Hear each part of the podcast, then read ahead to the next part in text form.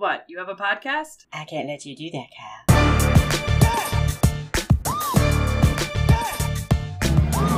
Good morning and welcome to another episode of Recovery from Politics podcast. I am your host, Kyle Frame, and today is Saturday, January 22nd, 2022.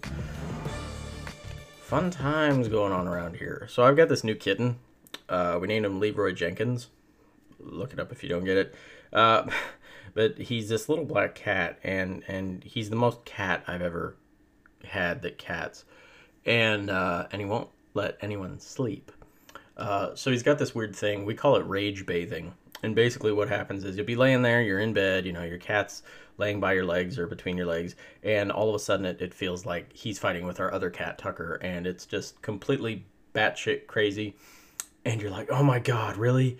And you turn on the light, and Tucker's on the other side of the room, and Leroy is just sitting there, you know, paw in the air and his face and his crotch, like, what? I'm, I'm bathing here. Um, and so we call it rage bathing, and it's just it's absolutely hilarious. I wish I could catch it on video because it's it really doesn't do it justice. But he looks like he's listening to death metal while he does it. I don't know why, but I just felt like starting the show telling you that little thing about my cat. He's crazy. Leroy Jenkins. Um, so, uh, things going on. Uh, this week was a very no good, bad week for the Trump family and their corporation as it is, um, which, you know, is good. Yeah, sure. Prosecute criminals. That's fantastic. Uh, he had several things. Uh, he lost at the Supreme Court. So, a lot of documents have now been released to the January 6th Commission. He was advocating executive privilege, which begins and ends with your term second you're no longer president, you don't get to decide that anymore. Uh, but they've been kind of hedging their bets on this. And really, there's no legal precedent for it. Um, it's just what he does.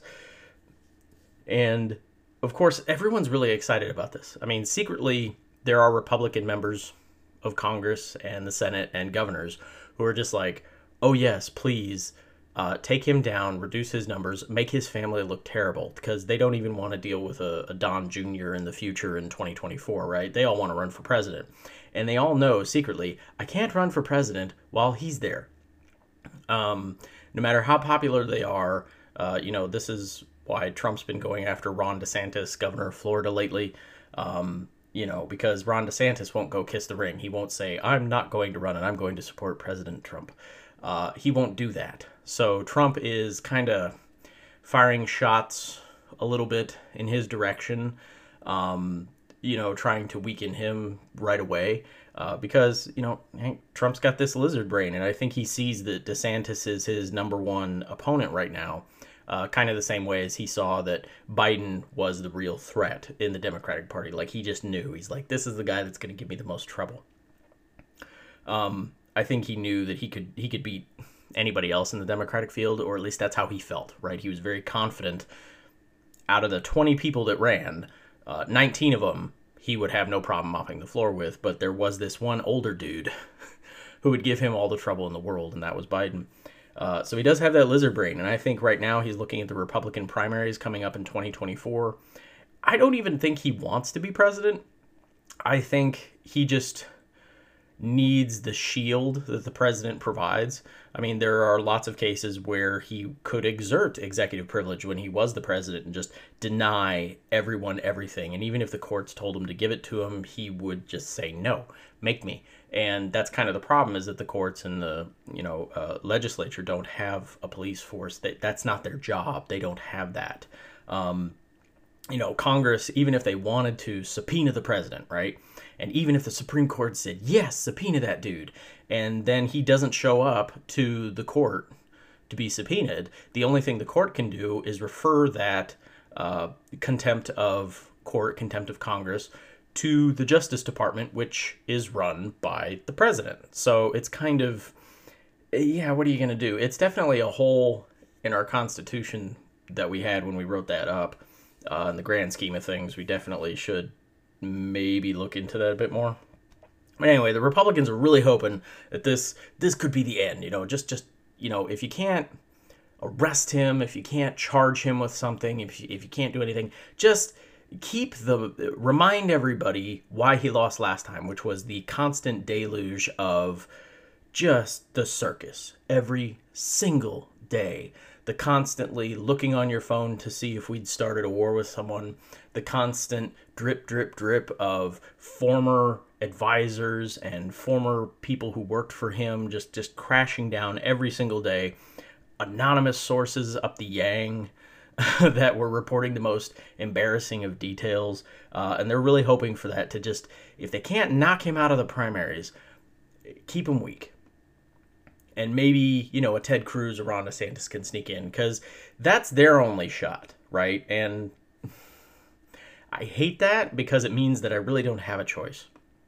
Ted Cruz and Ron DeSantis are you know uh, two halves of the same coin. They they they both want to be the next trump. They don't want to be their own man. They want to be the next trump. And they're mimicking him. They're flogging themselves uh, on his behalf. You know uh, really that that's that's about all there is to them. And because of their you know complete irrational support of a man not even an ideology i can't support them I mean, Ted Cruz is Ted Cruz, so he was automatically never getting the vote. But Ron DeSantis at the same time is talking about, you know, uh, prohibiting masks in school and even going as far as if it's not Florida, it's like Alabama or Georgia. They're talking about prohibiting vaccines, all vaccines, every single one of them measles, mumps, rubella, all that stuff, smallpox. No more vaccines in schools. You could just send your kid. And I'm just like, good lord are you serious with this shit right now? Um, but to go completely anti-vax and then put it into law.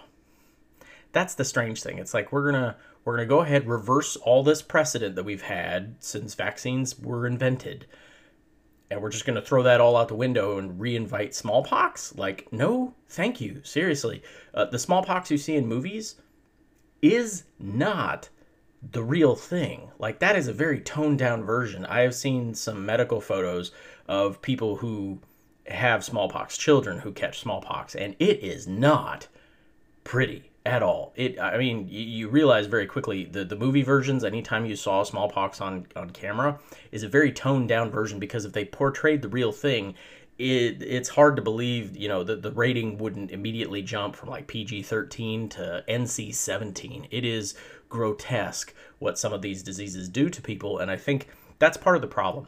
It's been sanitized over time. And I get why, you know, don't get me wrong. I don't want to go to a movie and be grossed out unless that's my thing, but it's not. So I don't want to see that. Um, and you can just hint at smallpox, and because I'm a student of history, I understand completely what that is, and I don't need a reminder. Um, so and then the Dems, of course, are helping that this will end his political influence. There's still this, I want to say, naive uh, belief within the Democratic Party that, you know, they kind of thought it there at the end. Okay, Trump lost the election, the Republicans will come to their senses. And that did not happen. And then Trump committed insurrection, and now the Republicans will come to their senses. And that also has not happened. And so they're kind of sitting there and, and they're hoping that, that one day, when Trump is gone by death or incarceration or something, the the GOP will just run away from him and return to normal. And I'd just like to shake them by the shoulders and remind them hey, normal under Barack Obama was complete and total obstruction, which surprises the same thing they're doing now. Uh, normal is to deny a sitting president a Supreme Court seat just because.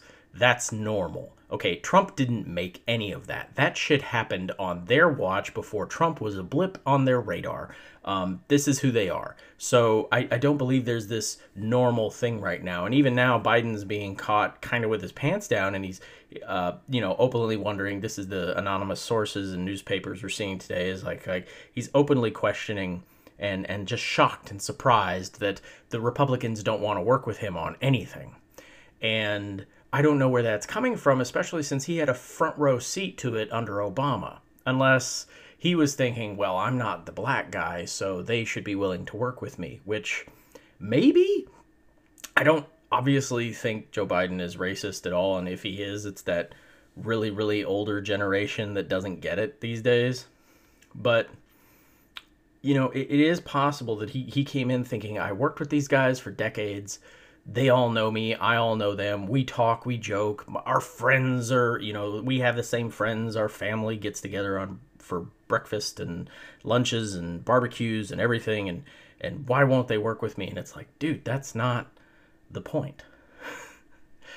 Like even if so i think i maybe brought this up and this is a little bit off topic for what i'm getting to here but um, there was this excellent piece uh, around the first impeachment of Trump, and it was, you know, asking the question, why, and even back with Clinton, why didn't the Democrats side with the Republicans, and then you know with Trump, the first one, why didn't Republicans side with the Democrats in that case? Uh, why was the opposition so against it? We recall Nixon and Nixon was 100% screwed. His own party turned on him. So you had the Democrats and you had the Republicans, and everyone agreed what you did was wrong and you are going to lose this fight. They just straight up told him that. And he made the decision to resign. Um, but that hasn't happened since. And we don't know why because you know, the public, even with, you know, some whitewashing that's gone on in the last few decades regarding Nixon's history, like, no one disagrees that he was a bad dude and needed to go. Nobody disagrees that he overstepped his boundaries. Um, and, and, that resigning was the right thing and you know we can still argue whether or not Ford should have pardoned him but but as far as him being removed from office or leaving of his own accord like no one disagrees with that that's totally normal and so when you look at the next few, you know, impeachments under that same light, you're like, well, Clinton was a sexual predator. He is a deviant. There's something wrong with that man. He should not hold that office. I don't want a sexual predator in office. Why didn't the Democrats go with that? And you could you could argue polling, but Nixon had great polling all the way through the whole impeachment up until the, like the last 2 days, he had fantastic polling um, people were not happy with this thing. Um, I think he was in the 60s. And of course, Clinton enjoyed great success during his impeachment, but, polls don't matter during impeachment, or at least they didn't under Nixon. So what the hell, right? Um, and then you come definitely to Trump's thing, and on its face, it's like, motherfucker, he just tried to bribe a nation for them to make up some bullshit on a potential political rival. And let's be honest, that situation has kind of led us into our situation with Ukraine right now. Was that he was withholding military aid and other types of aid that probably would have prevented this entire scenario had they gotten it. But instead, he was putting his thumb on the scale and saying, you need to come up with some bullshit about Biden. So it's it's just crazy to me. Why don't they, you know, why, why don't they see this? The Republicans defended it. The Democrats, of course, were all in. But but it's like, why does the opposition or why does the party that favors the president not see the dangers of it? I mean, what really would have been the worst case scenario for Clinton? Oh no, you got Gore, the guy we all wanted in 2000. Big whoop. Only now he would have been an incumbent and probably would have that that would have been enough to swing him. You know, like that wouldn't have been a big loss. And even for Republicans, it's like, yeah, okay, you lost Trump, but that's kind of a good thing. And you still have Mike Pence. You still have a Republican president who's going to rubber stamp any part of your agenda that you want. So why the hell would you side with him? Like this was, it, it didn't make sense. But I was reading this piece, and they're talking about the differences, and they said you have to understand the parties. In the 70s, 60s and 70s, the Democratic Party and the Republican Party still both represented wealthy white men. Sure, there were, uh, you know, uh, members of color and gender on the Democratic side and also the Republican side, but but in general, when it came to legislation that was passed, aside from LBJ's stuff, both parties represented the white man. I don't think this is irrational to see. By the time the 90s came around, when it came to Clinton, the Democratic Party clearly had shifted away, especially under Clinton, because he received a, a huge uh, par- uh, portion of the, the black vote. And so it was now seen that even though the parties are still heavily, heavily, uh, you know, uh, represented by white men, the Democratic Party no longer really represents the interests of the white man. And when I say that, I don't mean it as like, you know, white men can go fuck themselves or anything like that. It's it's just you know, uh, when it comes to what they're trying to do, I mean, even their their their voting act, right? Their voting thing, they want to, uh, you know, lift up people of color in the red states and give them a voice. This is definitely not what Republicans want, but you know, go with me on this. Uh, build back better, the infrastructure plan. You know, again, we're going into rural neighborhoods. Rural is, you know, code for black. Uh, you, you know, we want to fix these things and everything. And I'm I totally am on board for all of it but in the grand scheme of the power struggle going on this this cancel culture this culture war going on here in the united states it is very much based in race and so the democrats of today are you know they do have more women more minorities on their side but overall their legislative policies uh, help minorities more than whites. And that's not saying it doesn't help whites. It's just that you know they're not specifically targeted at them. They will benefit you know as kind of a side action. And they're still going to benefit overwhelmingly. Let, let's not pretend that you know all of a sudden you know they're not taking anything away from white people to give to minorities. Um, but when you look at it through that lens it's like why won't the opposition give up? It's because we cannot give a win to the other side because now we're not all on the same page under nixon it was fine i mean okay Carter wasn't going to do anything crazy. Ford wasn't going to do anything crazy. Giving a victory to the Democrats in the 60s and 70s wasn't going to upend the apple cart. It wasn't going to change any kind of order. It wasn't going to give a victory to the other side. It was just going to give victory to the Democrats. And the Democrats were not considered the other side until that racial disparity started coming in, until the Democrats really started focusing their agendas, their legislative packages on things that would help people that were not white. Then all of a sudden, the Democrats became the other, and they became the representatives of the other, and the supporters of the other, and it, it just it meant it meant irrationally that they became the enemies of white people. Um, as crazy as it sounds, and that's one of those things. It's like so they couldn't give a victory to Trump or they couldn't give a victory to the Democrats with Trump, no matter what he did, because that would be acknowledging that that side was right, and you can't acknowledge that the other is right. That doesn't work for your authoritarian power struggle that you're going on in your weird white supremacist head. It just doesn't work. And again, under Clinton, it was exactly reversed. Okay, the Republicans, yeah, it probably started off as a witch hunt, but they did find something. They found a sexual predator and they did try to deal with it, albeit not eh, not in a good way. But they did find this out, and the Democrats stood by their man because now they, representing minorities, could not give a victory to the white establishment party. And it, it was interesting. I don't know if that's true or not, but it was a very interesting and compelling thing because you're like, what the hell has changed? Everyone agreed Nixon had to go. I think looking back on it now, everybody acknowledges that definitely letting Clinton go would have been great.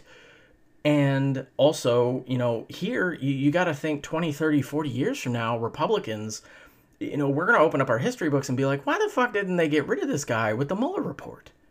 Why did they let him hang on? Um, and I think it's interesting. It's it's kind of that whole uh, the thing they hate this the CRT, you know, critical race theory. It's like we're not saying it's happening. We're just saying, what if you put this particular comparison, the impeachments, what's the real difference between them? And if you take it and put it into a racial lens, and it does make for an interesting argument, or at least something that should be heard. I think it should be discussed, um, taught at college level. I don't think this is anything for anybody. You know, K through twelve is not going to get this, um, and that wouldn't happen anyway. They don't do that. Um, but if you wanted to teach it in college, yeah, sure. Um, anyway, to my original point, I got off topic there. Sorry about that. Uh, all these things going against Trump lately, these court decisions and everything, they're fantastic. Hey, I support them, of course. Uh, I just, I'm not excited about any of it. I'm not, I'm not thinking about things like this. You're going after a former president and also a millionaire, potentially billionaire, because we don't have his tax returns, we don't know anything. But you know, a very extremely wealthy white man with a lot of power and a lot of friends in power. Um, these kinds of cases, the reason they take so long is because no one wants to screw it up, right? You don't want to be the DA who had the president in handcuffs and then turns out he was totally innocent, right? So you can't just go arrest him. You can't just go get him. You have to have the most lock solid of cases. And that takes years. And it takes even longer, especially when there's so much stonewalling. You have a literal mafia organization. Trump doesn't give direct orders. You know, he probably walks into the room, he's like, oh, somebody's got to take care of that guy. And he just leaves it out there blank, just like a mafia boss would. All of his children, Don Jr., went into for a deposition and just, you know, pleaded the fifth I think it was some crazy, like over 200 or uh, several hundred times he pleaded the fifth. He just refused to answer all any and all questions. They're not giving over any documents, even the stuff that's like basic, like the stuff they lost to the Supreme Court is just the stuff in the National Archive. Like Congress doesn't have access to the National fucking Archive, especially when Biden is like, hell yeah, let's do it. Um, so this doesn't surprise me. It doesn't shock me. I'm not excited about it. If it works, great, but I'm not getting my hopes up because really all Trump needs to do is stall and wait it out. And right now, that's that's really his best tactic when it comes to lawsuits throughout the decades. Stall, deny everything, stall, stall, stall. And it usually works because he has the money and the connections to outlast his opponents. And in this case, all he has to do is wait until November of this year. If projections remain on course, and I hope they're wrong, the Republicans will retake the House and the Senate. At which time, that January 6th commission is going to be immediately changed. It's either going to be outright disbanded, which I wouldn't vote against, you know, I, I think that's possible, or what I think is more likely, it becomes taken over they're going to put Jim Jordan. They're going to put Marjorie Taylor Greene on it. They're going to eject all the Democratic Congress people, including, you know, Adam Kinzinger's not seeking reelection, so he's obviously not going to be there. Uh, you know, Liz Cheney, if she survives her reelection, is going to be ousted off that committee, and they're going to replace it with, you know, it's going to become like the Benghazi hearings, where it's just a new hearing every day, spouting some new conspiracy theory bullshit because you know, what's the best thing to do with this committee if you don't just outright stop it? Delegitimize it. Throw enough shit at the wall that nobody believes a damn thing coming out of it, and they retroactively, you know, paste that same shit button onto everything the Democrats are doing right now.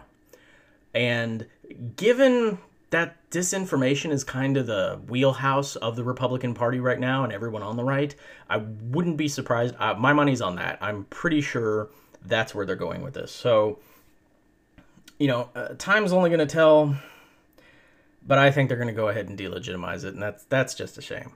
Uh, but anyway, uh, foreign policy in Ukraine next.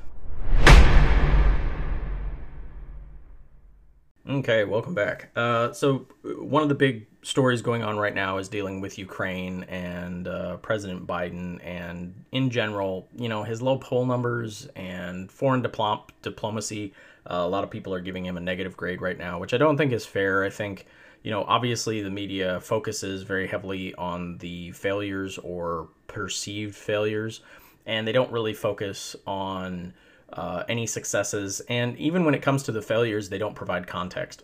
For example, Afghanistan.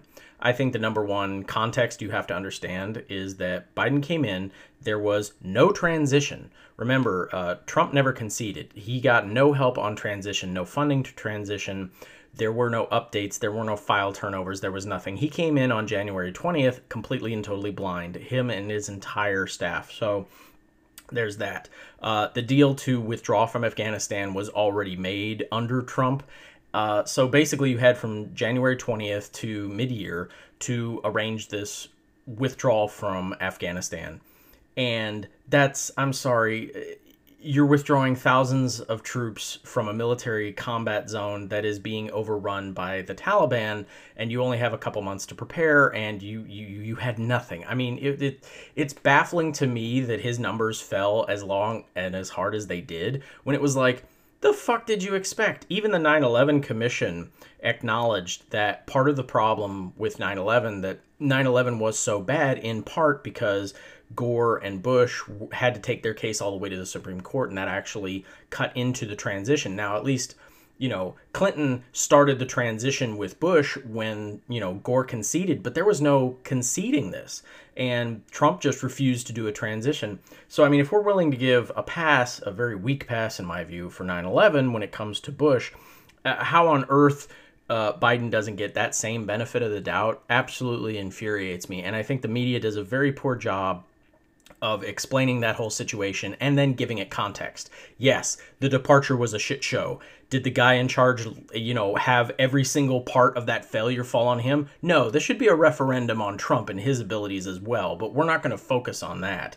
Um, you know, and then even with Ukraine, like I mentioned in the last segment, you know, literally our last president was withholding military aid from this country that now all of a sudden faces a military challenge from Russia. Had that not been withheld, would Russia still be as interested in invading it right now?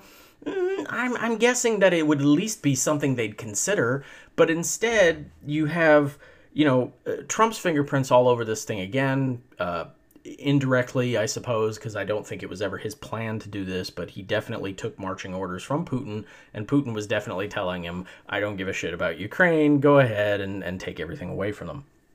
You know, so it's very difficult for me to trust the media when it comes to this, you know, giving all these negatives. But at the same time, it also sucks because the Democrats are doing a shit job of explaining this as well. You know, Biden doesn't get up and say anything. Kamala Harris doesn't get up and say anything. You know, not even Bernie Sanders, uh, Nancy Pelosi, Chuck Schumer, they don't want anything to fucking do with Afghanistan. They prefer to put their head in the sand like it never fucking happened. Um, I think that's a mistake. I think they should have gone on the offensive. And yeah, in that case, I think they should have punted the football. I think they should have immediately been like, yeah, that was a shit show because we only had four months to plan for it because of this dickweed who wouldn't get out of the office. So you really. I mean, I think they should have totally. This was like one instance where I'm totally cool with blaming the previous guy. Like, fuck yeah, this is his fault. And that also comes in for, for COVID. You know, uh, the Republicans right now are bashing Biden over COVID and Omicron and this new variant and oh my God, how is he not ready? Again, there was no transition. Biden had absolutely no power or control over what happened until January 20th, and he then had to hit the ground running. And of course, there are going to be stumbling blocks because that's what happens. Um, but you know, you're you're asking him to come in and swoop in and fix this in an extremely short amount of time with no benefit of the doubt, with no you know the previous guy helping at all. And it just it, it completely annoys the crap out of me.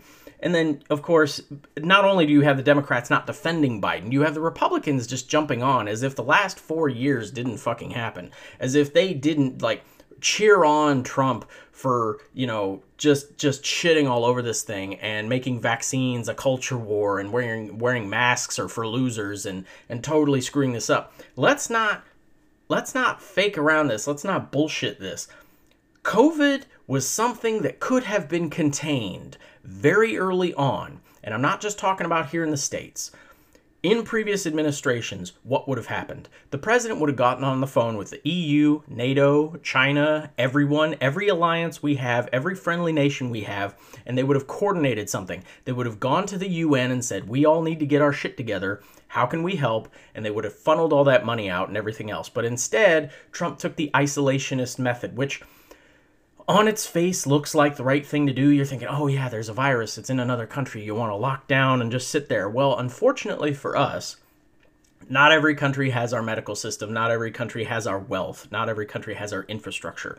We alone could fix it. It's like World War II. World War II without the United States would have ended completely differently the United States, in certain instances within history, and yes, retroactively on this, could have taken a lead role, could have organized. A strong president could have sat up there, demanded funds, gotten them, and organized a global response to this pandemic instead of this everyone for themselves, which obviously created problems in nations like China and India and even Russia where they don't have that infrastructure and people are getting sick and you have authoritarians who don't want to admit that this shit's happening. And what happens? It mutates and it grows. And once that happens, I mean, you can lock down your country only so much before it gets in here.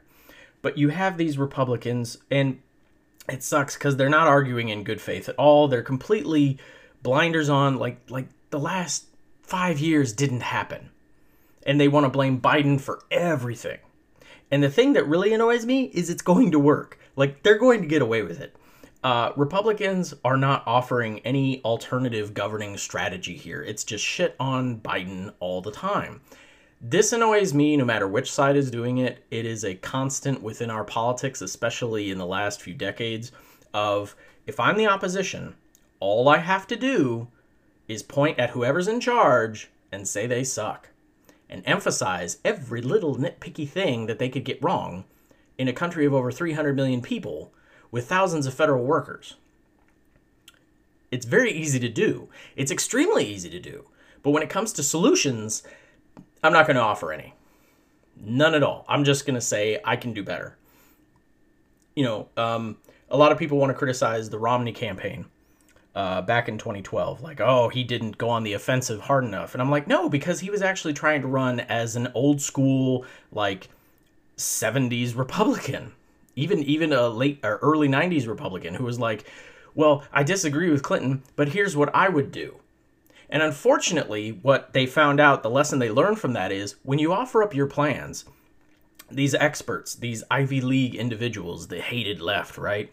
These economists, these people who've studied these issues for years, they look at your plan and they go, hmm, yeah, no, that's not going to work. Paul Ryan on the House floor can talk about the budget and deficits all he wants and sound super smart because he's talking to the rubes. But the second he tries to sell his pitch to the economists, all of them are like, ah, yeah, that's not going to work. No, even under the most conservative estimates, that's going to blow up in your face and suck. So he wasn't facing he was facing a completely different level of scrutiny whereas Trump just came in and said, "Obama sucks, I can do better. Hillary sucks, I can do better." And everyone bought it and it worked because you, then you don't have to defend your own ideas. You know, because the journalists are so busy covering your controversies and your bullshit statements, they don't have time to ask, "Okay, but what would you do?" Like seriously, that's that's what I would like. And even if they do that, they're not going to answer. They're like, "Oh, you know, we'll uh Whoa, I would I would have discussions with experts and everything. Like they're never going to sell their plan. That's why they don't have a plan right now. You know, make America great again was nothing but a slogan. There was no actual, well, how do you how the fuck do you do that? Like seriously, what's your plan? I would love to hear it. I'd be very interested in what the conservative plan to legitimately make America great again is. What policies, what legislative, you know, bills are you going to push forward? What what are you doing?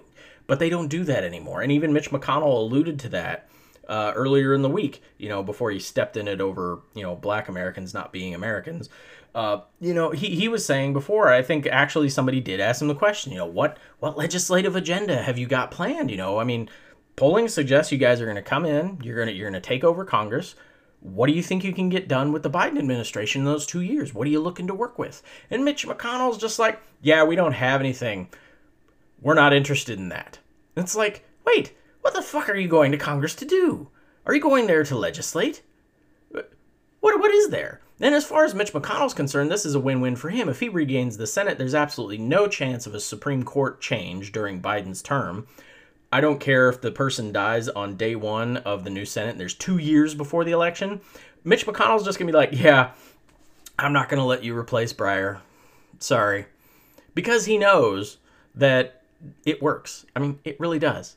And it's sad and it's pathetic, but it does. Um, it, it, and in truth, the thing I'm really pissed off. I mean, sure, media plays a part. The journalists are all about the sensationalists. They're going to sensationalize the bad stuff, not focus on the good stuff. Policy articles don't sell to anyone but people like me. I love policy. I love reading about legislating duels and all that stuff. I love about I love debates, but a lot of people don't. It's that it's that old moniker. Nobody wants to see how the sausage is made, right? And it's true when it comes to politics. There's a lot of infighting and backfighting and backstabbing, and, and it, it all just completely sucks. And it's one of the reasons our, our politics has changed. You know, the Senate used to be called the greatest deliberative body in the world, and it used to be. But now they don't debate anymore. There are no debates, there are no amendments to bills. In case you haven't noticed, the only legislation that gets passed are in these huge, monolithic, 2,000 page tomes filled with legalese.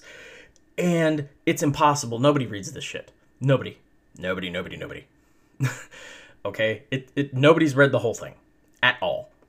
I'll agree with the Republicans on that when these huge omnibus packages, you know, go through and that's their big complaint. I haven't even read the damn thing. Okay, fine. Because the entire deal is hashed out behind closed doors, nobody gets up and debates why their particular amendment is great. Amendments haven't been allowed in Congress in over six years. That's that's just whoever the fuck is in charge of Congress. It has nothing to do with party. Both parties have done this. No amendments. Screw you. You take what we give you. So leadership i.e., not like AOC or people that have good ideas like Bernie Sanders, but leadership, Chuck Schumer, Nancy Pelosi, and their dickweeds they go ahead, they negotiate everything behind closed doors, usually with a shit ton of lobbyists and CEOs, and then they present it on the floor and they demand party sacrifice. You are a Democrat, you must vote for this. You are a Republican, you must vote against this. And that is fucking it. So it's all done behind closed doors, and the problem is the opposition blames the people in power for that. Like the Republicans are all about Build Back Better's being built without us and behind closed doors, and they're not wrong, but at the same time, they do the same shit when they're in charge. Um, and, and I completely hate this, but the reason that it happens is because we, the voters, don't take an active interest in that. We're not interested in that. We don't want to see debate. We don't want to see anything. We want results, damn it. And that's what poll after poll has shown. You know, everybody talks a big game about bipartisanship heading into an election, but once your party's in charge, you could give a fuck what the other side has to say. And that's a very human response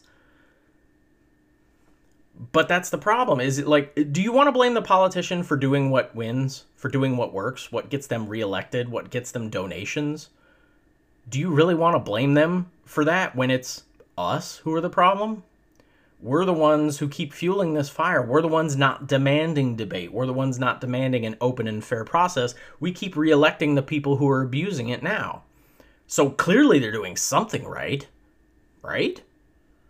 Um and it's yeah, it's it's just we the voters of this country need to wake up, pay more attention and read the news. Turn off your cable.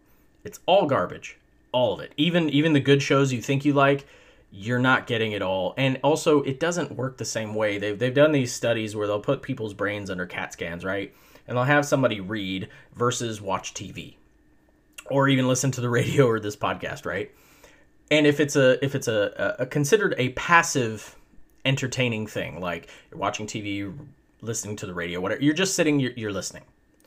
Uh, your brain eh, it lights up. You know, there's some computations going on there, of course. Uh, but when you read, your brain lights up like a Christmas tree. Like all of it is engaged. Your memories improve. Your chances of remembering the story are better. You'll remember the details more. Uh, you'll remember the names, the who, what, when, where's, and how's. Like all that stuff is going to stick in your brain a little better. Your critical skill thinking, like that, that also kicks in too. So if you read something that doesn't make sense, you'll question it. You'll be like, hey, wait, no, that that's not right. But if you hear your trusted voice like me on a podcast or Rachel Maddow or whoever the hell it is you listen to, you will give them the benefit of the doubt and be like, well, you know, they did their research, right? It it's very true. This is this is a normal thing that happens, and I think that's part of our problem. We have gotten away from print media so much that it's it's become detrimental to us. And now you've got people like me who read the news very very angry at all you who don't. And that's not fair. It's not your fault. Anyway, back to Ukraine. Uh, so Ukraine's got this issue going on right now where they have hundreds of thousands of Russian troops on their border. Putin is sitting there very angry, saber rattling, and Tucker Carlson and the right are actually sucking on his balls right now. They they kind of love him. They always have. They love this strongman image. They love repeating uh, Russian KGB talking points. Uh, if you've ever noticed, we have this uh, news channel called Russia Today. It'll be RT in the bottom corner and uh, that is Russian propaganda. Like it's literally owned by the Russian government. Okay, they're not an independent. Oh, this rich guy in Russia just decided to open a news station here, like the Australian asshole who owns Fox News. That is not what is going on, and that also I think should be illegal as fuck. But anyway, so they'll go ahead and repeat these talking points, and they'll say, "Well, you know, Putin's just defending his borders." what would we do? I think the argument was, what would we do if China and uh, Mexico joined a military agreement that gave China a lot of control over Mexico's military? And that's a ridiculous comparison. Mexico and Ukraine are two completely different countries. We have never occupied Mexico. Okay, we we never forced them into a communist, you know, subservient status uh, at gunpoint. Uh, we we we've never done that. I mean, trust me, we've done fucked up shit with Mexico. We've done fucked up shit with all of our most countries in this world. But you know, the comparison's completely not the same. Um, you know, but but that's that's what the right's saying. They're like, oh, you know, NATO is the you know what the fuck is the point of NATO? And again, for those in the back, NATO was originally established to confront the Soviet Union. Yes. NATO was also established to keep the Europeans from dragging the rest of the world into a fucking war, especially because the next one's going to feature nukes. So the whole point of NATO is that you have Japan, you have Germany, you have France, you have Britain, you have all those European nations who are inside that. And yes, they were there to confront the Soviet Union. They were also there to guarantee that there wouldn't be another world war unless the superpower, the United States, dictated so. And at the time, that was a good thing. You have to remember, we had two generations back to back start world wars over petty grievances. Okay? World War One was a joke. It shouldn't have happened. It was the most ridiculous fucking war I've ever read about. The lead up to it is like everyone thought they were going to win in like a day. Everyone thought the other side was completely weak and stupid. It was the war that ended kings, really. Okay? The Kaiser no longer exists. The control of the militaries was a good thing. And unfortunately, we didn't learn our lessons from World War One, so we imposed them on World War, uh, you know, on the poor people from World War Two. Created an opening for authoritarianism in the the faces of Mussolini and Hitler and those guys. And we, we just completely set up World War II on a table, and and it happened again. And so afterwards, everyone was like, okay, screw this. We're creating the UN, we're creating NATO, where we're going to create all these different institutions that will force us to work together and be unable economically, militarily to start shit again. This is one of the reasons why I'm a big fav- uh, big, propo- big proponent, excuse me, of the EU. European Union is good as long as they manage it correctly. Because it links all those countries together in such a way that it would be almost impossible. I mean, could you imagine Germany and France going to war tomorrow? It, it it's not going to happen. It's really not. Given their history, it should be always on the table. But it's not anymore. It, it would be the dumbest, stupidest thing ever. The people are different now. The institutions are different. Neither one of them has a military that could take the other one on that legitimately would, would do it. Uh, neither one of them has the economic interests to do so. Germany and France are economic powerhouses over there. Why the fuck would they go to war with each other? They're making too much money. And yeah, I know that's also what they were saying in World War One, but there weren't institutions to push back at that. You know, there weren't institutions built in. There wasn't an EU that would jump in between France and Germany and be like, "What the fuck are you two doing? Knock it off." So anyway, NATO good. Um, you know, that that's the point of NATO. And Putin wants these reassurances that you know Ukraine's not going to join NATO tomorrow and whatever. It's total bullshit. NATO these days doesn't fight the Soviet Union. There is no Soviet Union. NATO is not inherently anti-Russian. NATO is anti-war, believe it or not. It is a military deterrent. The more nations that are in it, the less likely war will happen. We tend to have a lot of them in Europe because that's where the wars have been happening. That's where the most destructive wars can happen. So we really want to stop it with Russia. And anyway, that that's that's their whole point of it. The problem is Biden's kind of in a jumble here. You know, his predecessor did screw things up. He has a divided Congress and House at home. The country is divided. Going to war with Russia, of all people right now, would seem counterproductive.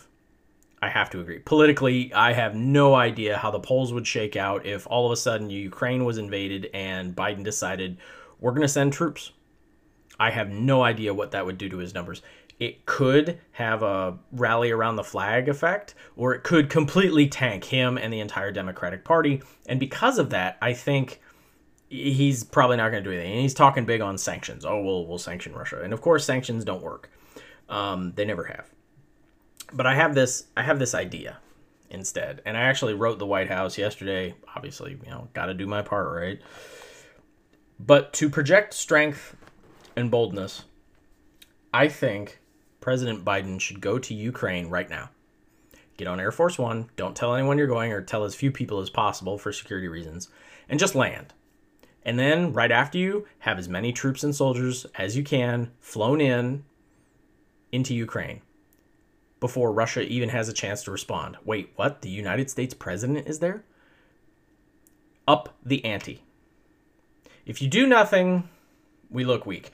But if you do something, if you go there, go to the gates of the enemy and make your, you know, tear down this wall speech, okay? I mean seriously, historically this is how you deal with Russians in the tw- from the 20th century. I think it would also work with Putin. I don't think Putin really wants war. Challenge him, dare him, force Putin to try to invade a nation with the United States president in it. And be prepared to stay there for months. Uh, Biden should totally have uh, his entire cabinet remain in the U.S., the vice president remain in the U.S. It's not like Congress is getting anything done anyway right now, okay? Uh, the right's going to hate you for it anyway. Doesn't matter. Go there. Dare him to do something. Don't dare him, but, you know, and historically this has worked. Okay, uh, Kennedy did it with uh, Nikita Khrushchev uh, during the Cuban Missile Crisis. You know, he stood his ground, blockaded Cuba, said this is not going to happen. Period. I mean, he dared everyone. He dared the Russians to start nuclear war. They blinked. They stopped. Even Reagan, whom I hate, had a great moment. He went to the doorstep of Mikhail Gorbachev and told him to tear down this wall. Was it symbolic? Yes. Exactly. That was the point. He went there. He was right there on the gates of East and West Germany, and he dared them right to their faces. It emboldened the people, and it made Gorbachev realize who the hell was in charge. It has worked before, and I think he needs that. I think he needs to go to Ukraine, and that will give Putin pause. And then once he's there, he needs to deliver the mother of all speeches. He needs his own tear down this wall speech. He needs to go there and demand that this shit stop, that the world order need to change, that rational leaders need to happen, that not everything can be solved with military violence. It's a hell of a gamble. And it's possible Putin could feel so backed into a corner that now he kind of has to invade or give up that whole machismo personality he's known for. That could wreck his career. But again, the alternative is starting war because if a United States president is in harm's way, we will go to war, and Congress will have very little to say about it, to be honest. Um, you know, I think this is his chance. Uh, he, it's either going to defang Vladimir Putin because really, if he goes there and he dares him to his face, and Putin backs down, which I honestly believe is the likely answer. You know, Putin's done. Like I said, politically, he's going to be seen as a paper tiger. Other nations aren't going to take him seriously anymore. It would also invigor the Ukrainian people. It'll make the Ukrainian people feel much more secure right now you know, now they'll know the United States has our back, and that's great. And if, you know, Russia does do something stupid, yeah, you're not defanging him, but you are, you know, letting everyone see exactly who he is. Everyone's going to acknowledge him as a threat to the world order the EU, NATO, our allies, they're not going to be able to tiptoe around it right now. That's kind of the problem, is that they're like, eh, we have a lot of trade deals with Russia. We don't want to screw that up. Uh, Germany's got an energy pipeline with them. And if we do that, everyone's in the dark. If Russia's willing to invade a country with the United States president in it, that means that he has demonstrated an ability to go after Germany later, you know, whatever be damned. It will put some energy back into our alliances. It'll let everyone know we're back on the world stage. We still run this show. And I think it avoids conflict. Um, because if if Russia invades Ukraine and all we do is some lame ass sanctions, which you know if Trump wins are going to be immediately reversed, which I think Putin's, you know, gambling on. The age of America being any kind of leader on this planet. And there are plenty of arguments that we should step back, but we should step back on our own. You don't want to live in a world where, yeah, the United States is no longer the leader anymore, But we're no longer the leader because we got beat by authoritarians. The tough guy beat us. We didn't step back willingly. We didn't acknowledge, hey, it's time for someone else to lead. We got our asses handed to us. You do not want to live in a world like that. I would love for America not to lead, but we need to step back graciously and just say, hey, our, our time's passed, you know? We don't have the biggest economy anymore. We don't have this anymore. It's okay. We're gonna we're gonna work more on diplomacy and less on military might. We're gonna let you guys police yourselves. We're gonna let you evolve and grow as nations without, you know, big uncle looking over your shoulder all the time. But you don't you really don't want the United States to lose everything it has because Putin wins. So that's our show for today. Thank you very much for listening. Um, try to remember we do not want or need any money or anything like that. We are completely demonetized, I think is the correct term. Uh, so anyway, uh, reach out, like, subscribe, share, you know, leave comments, all that good stuff. It's the only way for us to expand the audience. Again, we're not we're not paying for any advertising. We don't want any advertising. Uh, word of mouth is where we're going with this. If you like the show, share it. If not, eh, don't worry about it. Uh, but anyway, we hope you guys enjoyed, and we'll see you next time. Try to remember we do have email recovery from politics at gmail.com. You can find us on Twitter, Facebook, and all those other great places. Thank you very much. You guys have a great and wonderful day.